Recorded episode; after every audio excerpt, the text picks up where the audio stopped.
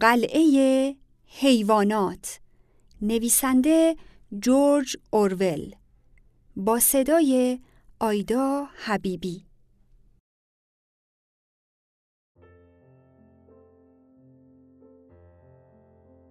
فصل هفتم.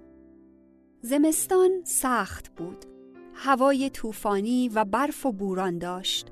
و بعد یخبندان شدیدی که تا فوریه ادامه پیدا کرد. حیوانات تا آنجا که ممکن بود در تجدید بنای آسیاب بادی میکوشیدند چون کاملا از توجه دنیای خارج به مسئله آگاه بودند و می‌دانستند عدم موفقیت آنها و تأخیر در ساختمان آسیاب بادی سبب کامیابی و خوشنودی بشر حسود خواهد شد. آدمها از روی بغز می گفتند که موجب خرابی آسیاب اسنوبال نیست. می گفتند دلیلش نازک بودن دیوارهاست. حیوانات با اینکه این حرف را قبول نداشتند، مصمم شدند دیوارها را به جای هجده اینچ سابق به زخامت سه فوت بسازند. به طب به سنگ بیشتری نیاز بود. مدت مدیدی سنگ ها زیر توده برف بود و کار پیش نمی رفت. در هوای سرد ولی آفتابی بعد از برف مختصر پیشرفتی حاصل شد. ولی کار جان فرسا بود و حیوانات مثل قبل امیدوار نبودند. همیشه سردشان بود و معمولا گرسنه بودند. فقط باکسر و کلوور خود را به دست یأس و ناامیدی نسپردند. اسکویلر خطابه های قرایی درباره لذت خدمت و شعن کار ایراد می کرد. اما حیوانات از قدرت باکسر و فریاد خاموش نشدنی او که من بیشتر کار خواهم کرد دلگرمی بیشتری میافتند. در ژانویه آزوقه کم آمد. جیره قله به میزان قابل توجهی کاهش یافت و اعلام شد که به هر یک یک عدد سیب زمینی برای جبران کمبود قله داده خواهد شد. بعد کاشف به عمل آمد که قسمت اعظم سیب زمینی که زیر خاک انبار شده بود به علت اینکه روی آن را خوب نپوشانده بودند فاسد شده است. جز معدودی از آن بقیه نرم و بیرنگ شده بود. گاه چند روز متوالی حیوانات چیزی جز پوشاله و چغندر گاو نمیخوردند. با قهدی فاصله ای نداشتند. پنهان نگاه داشتن اوضاع از دنیای خارج امری حیاتی بود. خرابی آسیاب بادی آدمها را گستاخ کرده بود و دروغهای تازه‌ای راجع به قلعه حیوانات رواج می‌دادند. بار دیگر شایعه شده بود که حیوانات از قحطی و ناخوشی در شرف مرگند و دائما با هم می جنگند و به هم نوع خوری و بچه خوری افتاده اند. ناپل اون که به خوبی از نتایج بد برملا شدن وضع کمبود آزوغ آگاه بود به فکر افتاد از وجود آقای ویمپر استفاده کند و اخباری که شایعه ها را خونسا می سازد منتشر کند. حیوانات تا این تاریخ با آقای ویمپر که هفته یک بار به قلعه حیوانات می آمد تقریبا تماسی نداشتند. ولی حالا چندتایی که اکثرشان گوسفند بودند انتخاب شده بودند که به طور تصادف به گوش ویمپر برسانند که میزان جیره افزایش یافته است. به علاوه ناپل اون دستور داد که پیتهای تقریبا خالی آزوغه را تا نزدیک لبه آن از شن پر کنند و روی آنها را با باقی مانده آزوقه بپوشانند. در موقعیت مناسبی ویمپر را به انبار بردند و پیتهای آزوقه را به رخش کشیدند. ویمپر اقفال شد و به طور مرتب به دنیای خارج گزارش می‌داد که در قلعه حیوانات کمبود آزوقه نیست. با وجود این در اواخر ژانویه مسلم شد که باید مقداری قله از جایی تهیه شود. در این روزها ناپل اون کمتر آفتابی می‌شد و تمام وقتش را در ساختمان مزرعه که درهای آن را سگهای حیولایی محافظت می کردند می گذراند. و اگر خارج می شد با تشریفات و همراه اسکورتی متشکل از شش سگ بود که نزدیک به او حرکت می کردند و به هر که به او نزدیک می شد می غریدند. صبحهای یک شنبه هم دیگر حاضر نمی شد و دستوراتش را به وسیله یکی از خوکها که بیشتر اسکویلر بود ابلاغ می کرد. یکی از یک شنبه ها اسکویلر اعلام داشت مرغها که دوباره آماده تخم گذاشتن هستند باید تخمها را تحویل دهند. ناپل اون به وسیله ویمپر قراردادی برای فروش 400 تخم مرغ در هفته را پذیرفته بود. قیمت تخم مرغ ها قله و غذای مورد نیاز مزرعه را تا تابستان و رسیدن اوضاع مساعدتر تأمین می کرد. وقتی مرغ ها این مطلب را شنیدند، قلقله وحشتناکی راه افتاد. احتمال لزوم چنین فداکاری قبلا اعلام شده بود ولی آنها باور نمی کردند که ممکن است روزی عملی شود. مرغها خود را آماده کرده بودند تا در بهار کرچ بشوند و گرفتن تخمها را در این موقع جنایت محض می دانستند. از زمان اخراج جونز برای اولین بار شبه انقلابی پیش آمد. مرغها تحت رهبری سه مرغ اسپانیایی خیلی جدی تلاش کردند که خواست ناپل اون را خونسا سازند. به این منظور بر شیب سقفها تخم می کردند و در نتیجه تخمها به زمین می افتاد و می شکست. ناپل اون به سرعت و بیرحمانه دست به کار شد.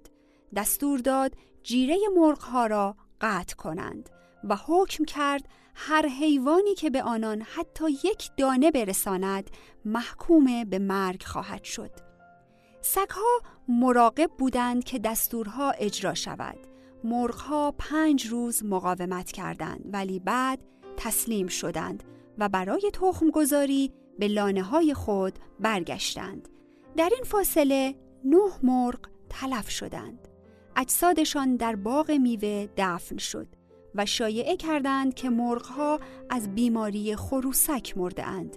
ویمپر از این ماجرا چیزی نشنید و تخم مرغها در موعد معین تحویل داده شد و ماشین باربری بقالی هفته یک بار برای بردن تخمها به مزرعه آمد. در این مدت از اسنوبال خبری و اثری نبود. چنین شایعه شده بود که او در یکی از دو مزرعه مجاور فاکس وود یا پینچ فیلد مخفی شده است. روابط ناپلئون با زارعین مجاور کمی از پیش بهتر بود. مقداری الوار از ده سال قبل که درختها را انداخته بودند در حیات انبار شده بود و حالا کاملا خشک و مناسب بود. ویمپر به ناپل اون پیشنهاد کرد الوارها را بفروشد. آقای پیلکینگتون و آقای فردریک هر دو طالب خرید بودند. ناپل اون مردد بود که کدام را انتخاب کند.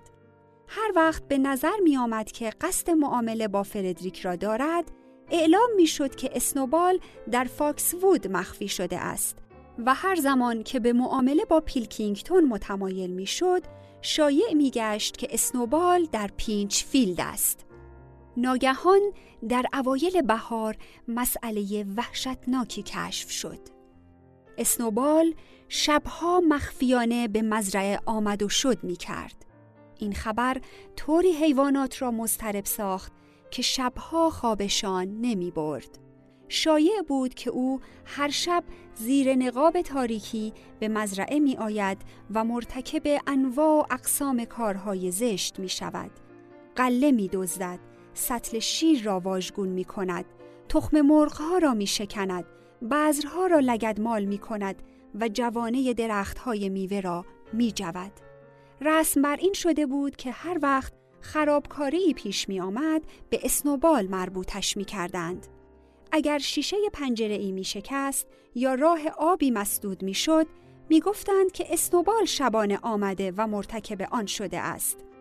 وقتی کلید انبار آزوقه گم شد تمام حیوانات مزرعه متقاعد بودند که اسنوبال آن را در چاه انداخته است و عجیب اینکه حتی بعد از آن که کلید را که به اشتباه زیر کیسه آزوقه گذاشته بودند پیدا کردند باز همه به اعتقاد خود باقی بودند مادگاوها همه با هم می گفتند که اسنوبال مخفیانه و شبانه به جایگاه آنها می رود و آنها را در عالم خواب می دوشد. شایع بود موشهای صحرایی که در آن زمستان اسباب زحمت شده بودند همه با اسنوبال هم دستند. ناپل اون مقرر داشت که نسبت به فعالیت‌های اسنوبال رسیدگی دقیقی به عمل آید. در حالی که سگها در کنارش و دیگر حیوانات به لحاظ احترام با کمی فاصله دنبالش بودند، خارج شد و از قسمت‌های مختلف تفتیش کامل به عمل آورد. هر چند قدم می ایستاد و زمین را برای یافتن رد اسنوبال بو می کرد. تمام زوایای طویله، گاودانی، لانه های مرغ و باغچه را بو کشید و تقریبا همه جا رد اسنوبال را پیدا کرد. پوزه پهنش را به خاک می مالید، چند نفس عمیق می کشید و با صدای وحشتناک اعلام می کرد اسنوبال اینجا بوده بویش را می شناسم و به اسم اسنوبال سگها دندان نشان می‌دادند و قرشی می کردند که خون را در بدن منجمد می کرد. حیوانات خود را کاملا باخته بودند.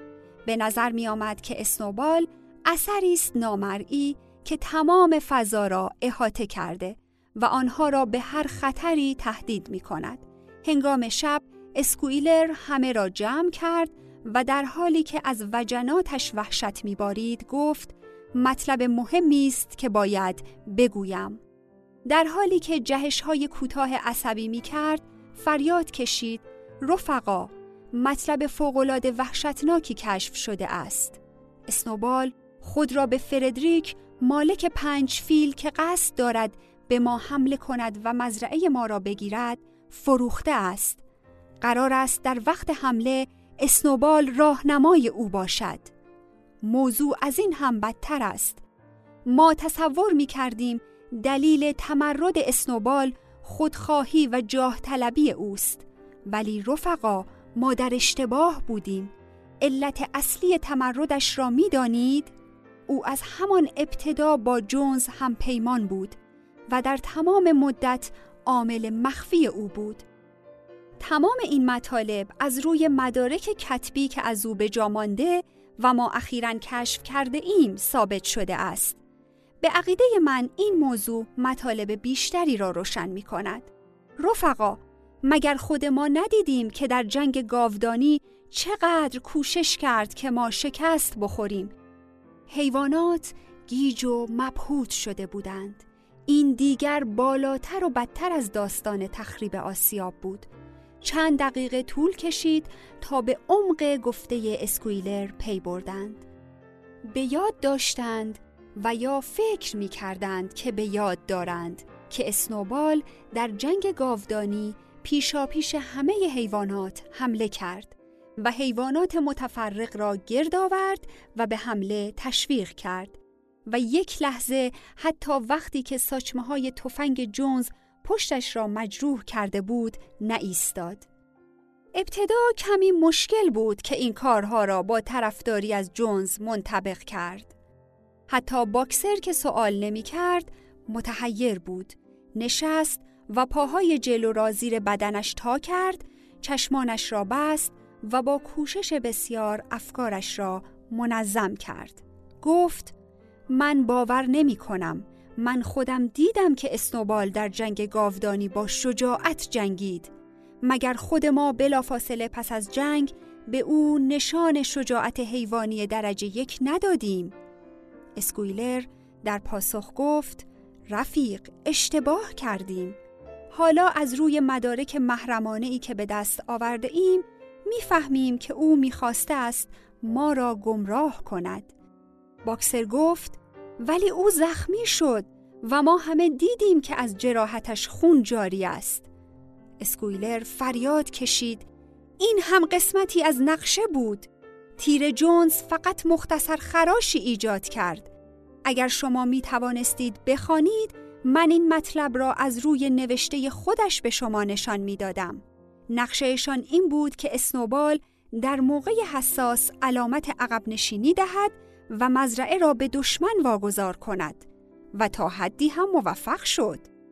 مگر به خاطر ندارید درست وقتی که جونز و افرادش در داخل حیات بودند چطور اسنوبال پشت کرد و فرار کرد و ای از حیوانات هم دنبالش رفتند و آیا باز به خاطر ندارید درست لحظه ای که همه را وحشت گرفته بود و چنین به نظر می رسید که همه چیز از دست رفته است رفیق ناپل اون با فریاد مرگ بر بشریت جلو شتافت و دندانهایش را به پای جونز فرو برد.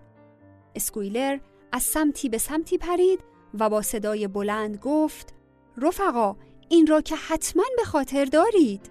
وقتی اسکویلر غذایا را اینقدر دقیق ترسیم کرد به نظر حیوانات آمد که همه را به خاطر دارند.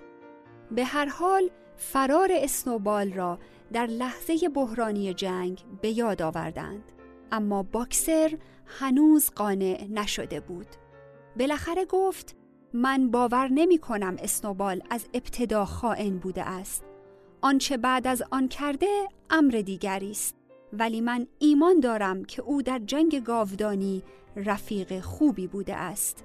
اسکویلر در حالی که شمرده و محکم صحبت می کرد گفت رفیق رهبر ما رفیق ناپل اون قطعا بله قطعا اعلام داشته است که اسنوبال از ابتدا بلکه حتی قبل از آن که فکر انقلاب در سر باشد عامل جونز بوده است. باکسر گفت خب پس قضیه صورت دیگری پیدا کرد. البته اگر رفیق ناپل اون چنین می‌گوید حتما صحیح است.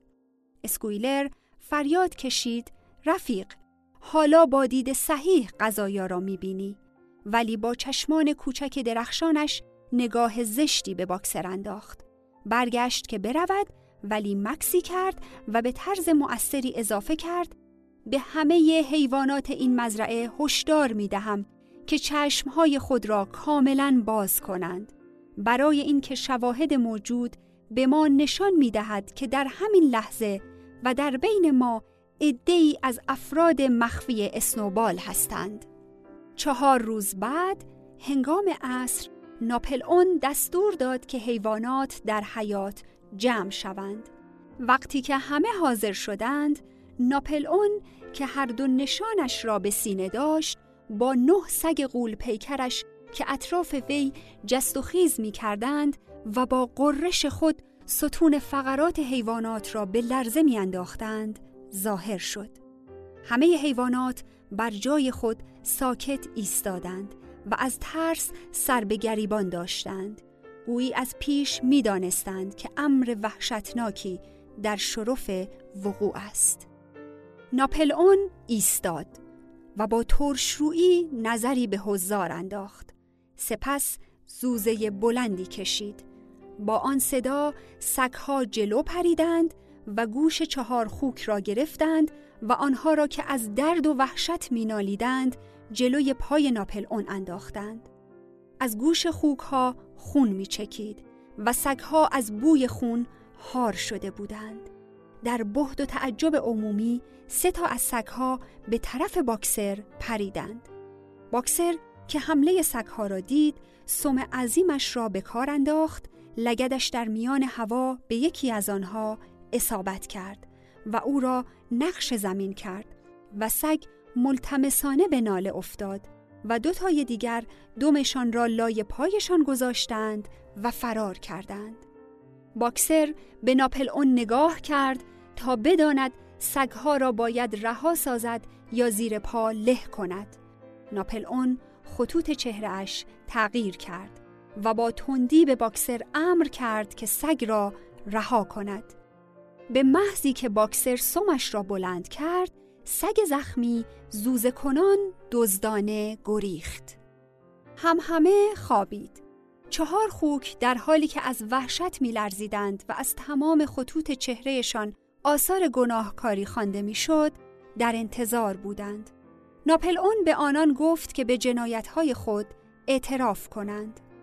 خوک ها همان چهار خوکی بودند که وقتی ناپل اون جلسات یک شنبه را موقوف ساخت اعتراض کردند. هر چهارتا اعتراف کردند که از زمان اخراج اسنوبال مخفیانه با او در تماس بوده اند. در تخریب آسیاب بادی به او کمک کرده اند و توافق کرده اند که مزرعه را تسلیم فردریک کنند. اضافه کردند که اسنوبال به طور خصوصی به آنها اعتراف کرده که از سالها پیش عامل مخفی جونز بوده. وقتی اعترافات تمام شد، سگها بیدرنگ گلوی خوکها را پاره کردند و ناپل اون با صدای وحشتناکی پرسید آیا حیوان دیگری هست که مطلبی برای اعتراف داشته باشد؟ سه مرغ اسپانیایی که مسئول تقیان مرغها در مورد تخم مرغها بودند جلو آمدند و گفتند که اسنوبال در عالم خواب بر آنها ظاهر شده است و آنها را اقوا کرده که از اوامر ناپل اون سرپیچی کنند. آنها نیز کشته شدند. بعد قاضی جلو آمد و اعتراف کرد در خرمنبرداری سال گذشته مخفیانه شش ساق گندم دزدیده و شبانه خورده است. بعد گوسفندی اعتراف کرد که در آب استخر شاشیده است. می گفت این عمل را با پافشاری اسنوبال کرده. سپس دو گوسفند دیگر اقرار کردند که قوچ نری را که از فداییان ناپل اون بوده موقعی که صرفه می کرده آنقدر دوانده اند که مرده است. همه در همان محل به قتل رسیدند. اعتراف ها و مجازات آنقدر ادامه یافت تا از کشته ها پشته جلوی پای ناپل اون ساخته شد و هوا از بوی خون سنگین گشت. از زمان جونز چنین وضعی دیده نشده بود. وقتی کار تمام شد، بقیه حیوانات غیر از خوکها و سگها با هم به بیرون خزیدند. همه حراسان و پریشان بودند و نمی‌دانستند که جنایت حیوانات در همدستی با اسنوبال تکان دهنده تر است یا کیفر بیرحمانه ای که شاهدش بودند. قدیم از این مناظر خونین و به همین مقدار رقتانگیز زیاد دیده بودند ولی به نظر همه چنین می رسید که اتفاق اخیر که بین خودشان واقع شده بود از اتفاقات قبلی وحشتناکتر است.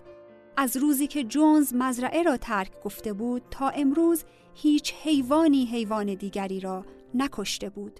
حتی موشی هم کشته نشده بود.